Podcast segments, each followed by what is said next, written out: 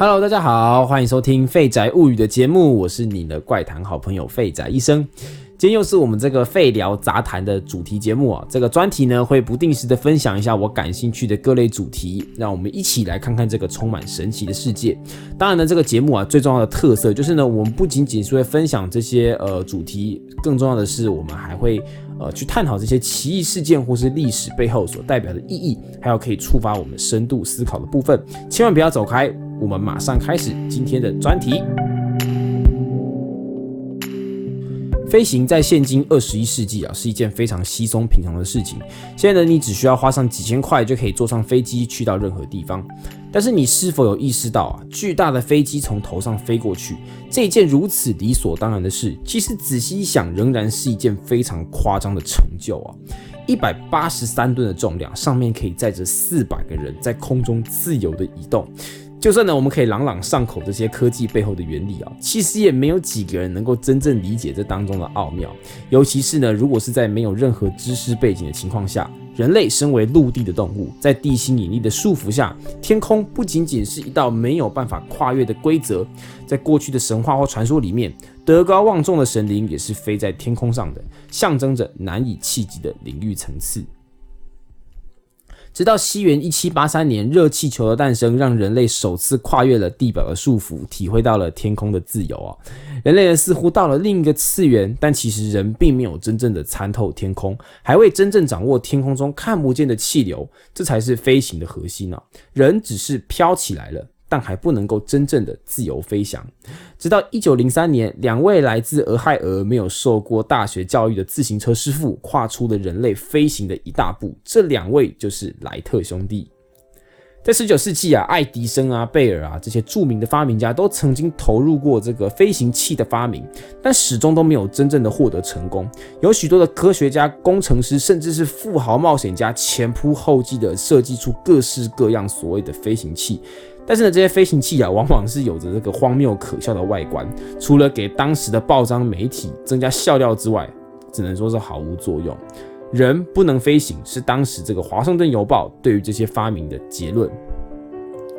让我们来到呢一八九六年啊，那时候的莱特兄弟正在家乡俄亥俄州的戴顿市经营着自行车生意莱特兄弟分别是莱特威尔伯和莱特欧维兄弟，两人关系啊非常的紧密。在当时呢，自行车是非常流行的交通工具。兄弟两人呢，对于机械的热爱和商业机会，在那里低调踏实的工作。两位呢，当时才二十多岁的年轻人，从来没有想到有一天自己会带来对人类科技的文明如此巨大的影响。在一八九六年的夏天呢，欧维不幸染上了这个伤寒。那威尔伯在照顾兄弟的期间呢，无意间开始接触到了当时飞行冒险家李林塔尔的故事。那李林塔呢，塔尔呢是一个滑翔机的爱好者，他声称他的飞行技巧是观察了鸟类的翅膀。这样的资讯呢，引起了两兄弟对飞行的兴趣。在一九零零年啊，两兄弟呢就做出了第一台仿制鸟类飞行的滑翔翼。这架滑翔翼呢是一个重要的开始，因为他们开始试图厘清在气流中控制飞行的关键。因此呢，这架滑翔翼上面呢开始有了可以控制机翼弯曲的装置，就是模仿鸟类用用翅膀飞行的这个设计。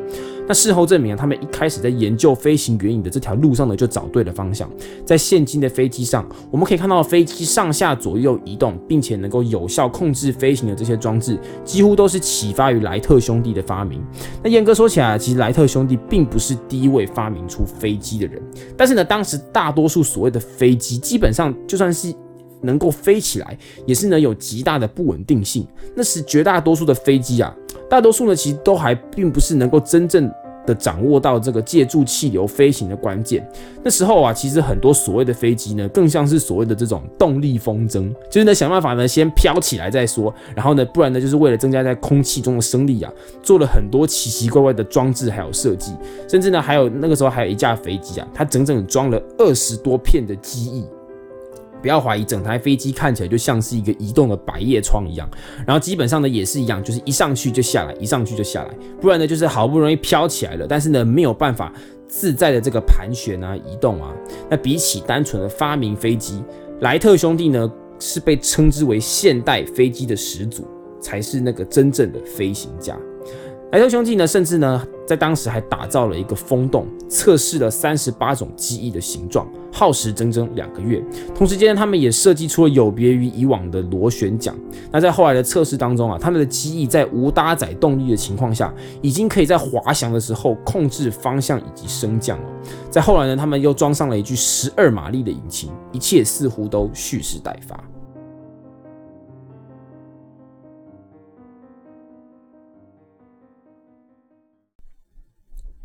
莱特兄弟似乎啊，已经呢，呃，靠着自己的力量证明了，当呃动力飞行是完全可行的。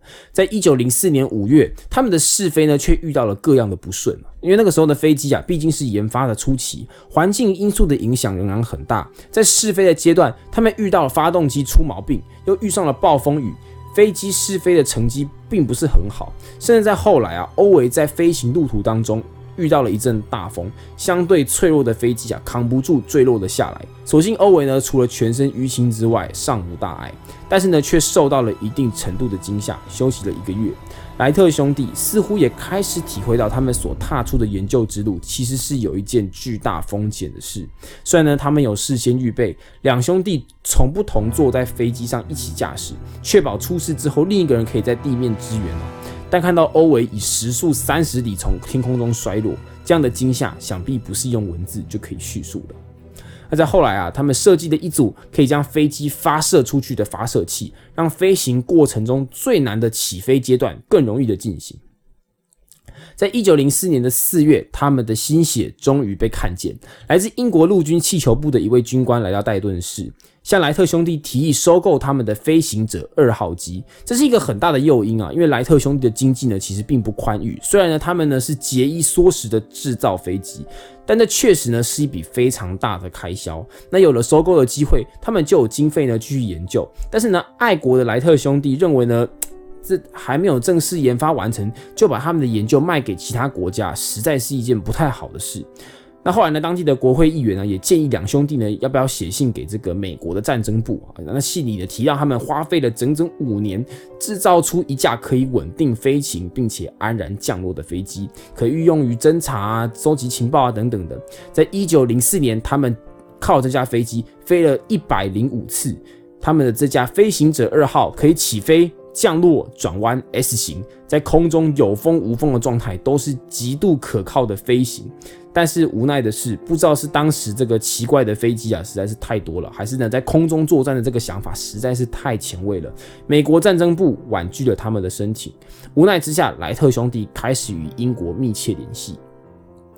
在一九零五年的六月啊，世界上第一架。真正可靠并且实用，在这个真正意义上啊，现代飞机的始祖飞行者三号研发成功。这架飞机啊，有着更稳定的结构、更强的马力，两兄弟真正的飞上了青天。威尔伯形容驾驶飞机给他一种平静而全身绷紧的兴奋感，在天上自由移动飞行的美妙，绝对是前无古人的经历啊！但是飞行者的成功仍然只停留在这座小镇，世人还并没有发现两位。这个关于飞行的巨大成就，莱特兄弟啊，此时需要的就是曝光啊。那往后呢，两兄弟前后呢也与法国有了接触，并且受邀到各地啊参观各类所谓的飞行博览会。那当时呢，法国的飞行运动啊是风靡一时，有许多富豪都是这个飞行家，他们有他们有呃都有这个足够的资金去研发飞机。在一九零六年的十一月，来自巴西的飞行家山多士杜蒙驾着他奇形怪状的飞机。飞行了七百二十尺，创下了纪录。这个法国飞行迷啊，兴奋莫名。在外人看来啊，有着这么出色的成绩，似乎已经成功了。但是呢，这架飞机啊，从现代眼光来看，更接近所谓的动力风筝。或许看起来是飞起来了，没错。但是莱特兄弟比谁都清楚这其中的差异。法国人呢当中啊，不乏有钱而有冒险欲望的飞行家。在当时呢，飞行俱乐部的会长恩斯特。阿曲德肯得意地认为呢，能开启飞行的国家一定就是法国了。对于这个莱特兄弟的飞机啊，他认为只不过又是一台这个言过其实的机器，丝毫不能跟俱乐部内的飞行家相比。那确实啊，那那那时法国的那个年年啊都可以创下各式各样的飞行记录。那不久之后啊，在一九八零年，莱特兄弟和法国的一家财团签约，在法国呢进行各式各样的这个试飞表演。休息了两年啊，参与各样活动的两兄弟呢，决定呢去法国前先进行一次试飞哦。但在美国进行这一次非公开的试飞时，威尔伯因操作失误，从离地一里的高处摔下来。所幸呢，只有一些皮肉伤，但是飞机全毁。而后呢，他们重新定制了一批零件，运送到了法国勒芒的一处赛马场，由当地的这个汽车制造商里昂呃波雷啊，也在当中呢提供了不少的协助，提供工厂给威尔伯进行组装。可是不幸的事情又再度的发生了。一九零八年六月十七号，距离飞行还有近两个月的时间，威尔伯在工厂迫不及待地打开了箱子，发现运送来的零件几乎全毁。粗心的海关似乎没有好好的搬运他们装着零件的箱子，所有的物件散落，机翼、螺旋桨全部都严重断裂，电线、座椅，还有很多重要的零件都遗失了。威尔伯并没有时间沮丧哦，他卷起了袖子就开始进行了修补。里昂的手下的工人呢，由于呢是听不懂英文的，能给的帮助呢十分的有限，没有一些相关零件的图纸。威尔伯在必要的时候呢，也只能亲自的来制作零件，纯手工组装飞机。就算是在当时啊，制造这个这一台构造相对简单的飞机啊，其实也是有一定的难度的。在七月四号的时候，威尔伯在装上引擎的时候，被散热器的热水喷到，直接烫伤了胸前和左手臂，这无疑给整个飞行计划带来严重的打击。威尔伯的左臂整整一个月都无法使用。虽然呢命运坎坷，但是呢飞机也修复的差不多了。这架飞机虽然大难不死，但是经历的修复也没有办法有时间进行飞行前的测试，是否成功的变数颇大。威尔伯在正式在法国飞行前的两前两天啊，干脆的睡在飞机旁边，确保不会有额外的意外。这次的飞行啊是非常非常重要的一次的飞行，莱特兄弟到底能不能够成功的展现他们的飞行在世人的面前呢？